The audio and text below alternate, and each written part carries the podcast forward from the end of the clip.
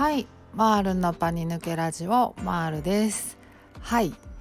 えー、今日のテーマはですね、えー、リラックスもテクニックであるっていう話をしようかなと思います。はい。まあリラクゼーションねしたいですよね。そう。リラクゼーションもまあテクニックなんだなって思ったんですね。私がまあ一番最初にあのお医者さんに勧められて買ったあの広場恐怖症とかあのの認知行動療法のやり方っていう本があったんですけど、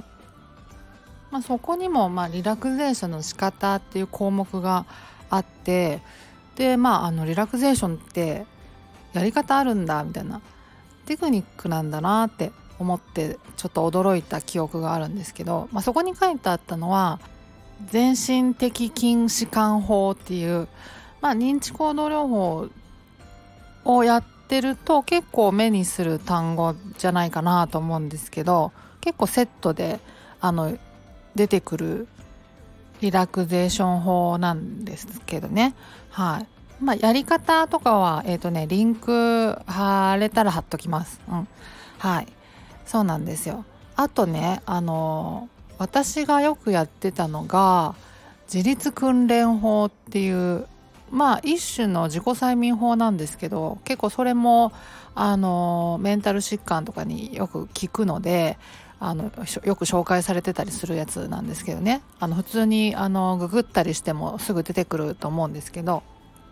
それはねよくやってました。今でも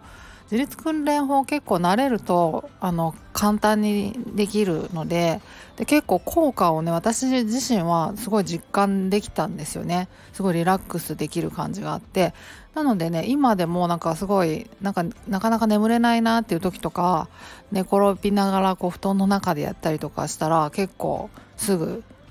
あの入眠できたりとか私の場合はですけどするので今でも結構やったりします。はい。やり方はあのリンク貼っときます。はい。そうあとですねあと瞑想とかもよくやってましたね当時は。うん。で瞑想もねなんかいろいろあるじゃないですかいろいろやり方が。で私はねあのー、まあ空海にはまったっていうのもあって当時。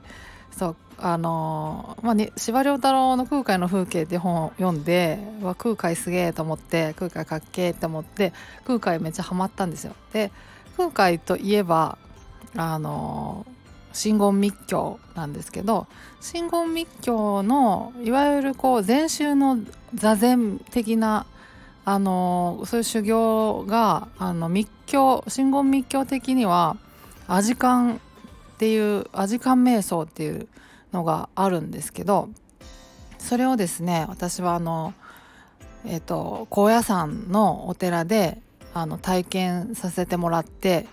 なんかすごい良かったんですね。だからそれをまあアジカン瞑想ってまあ修行だからあのだ結構段階があってまああの本格的にやろうと思ったら難しいんですけどその瞑想の部分だけだったらあの一応できるので素人でも。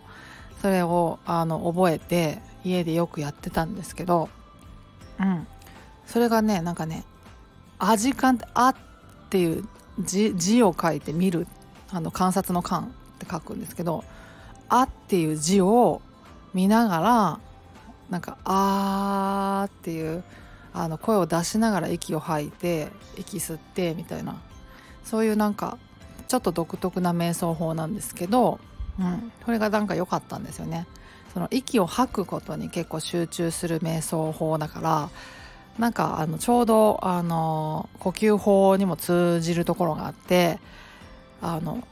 まああのパニック障害とか不安障害の時にやる瞑想としては結構うってつけかなとか思ったりしてて、うん、やってました。うんもう今はね なんか瞑想とかって結構時間必要だからあの気合結構いるしその習慣になるまでには結構なんか頑張らないといけないじゃないですか。それでなんか今はちょっと頑張れてなくてほとんどできてないんですけど当時はめっちゃやってました。もう毎日ルーティンにしてましたね。うん。はい。まあなのでまあやっぱりね体緊張するじゃないですか。こう力が変なところに入ったりとかして無意識のうちに。なのであのリラクゼーションの方法を何か一つなんか自分にとってやりやすいやつ見つけてルーティンにするのすごいおすすめです。はい。うんうん。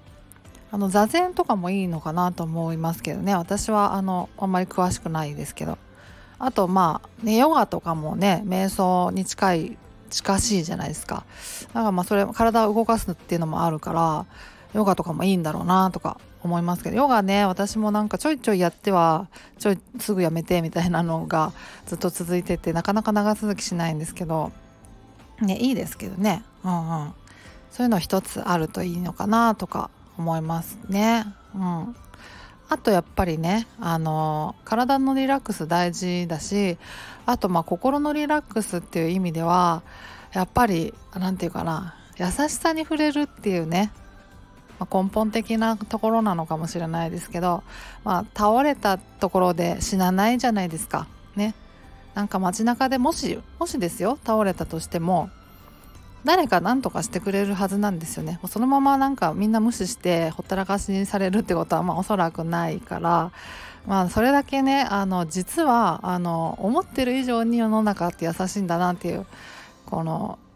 自分以外の人をもうちょっと信用するみたいなことをまあなんか覚えられる機会が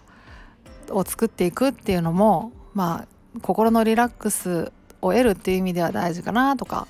も思ったりもするしまあいざとなったら誰か助けてくれるっていうのをまあまあね。そういうのをこう信じるっていうのもまあ一つ心のリラックスになるのかなとかも思いますかね。はい。いろいろこうあの体のリラクゼーション系の体のリラクゼーションだけじゃないんですけどね。あの引いては心もリラックスするようなリラクゼーション法ではあるんですけどやり方はえっ、ー、とリンク貼っときます。はい。なので概要欄をチェックしてみてください。はい。というわけで今日は終わりにしようと思います。ではまた次回お会いしましょう。ではでは。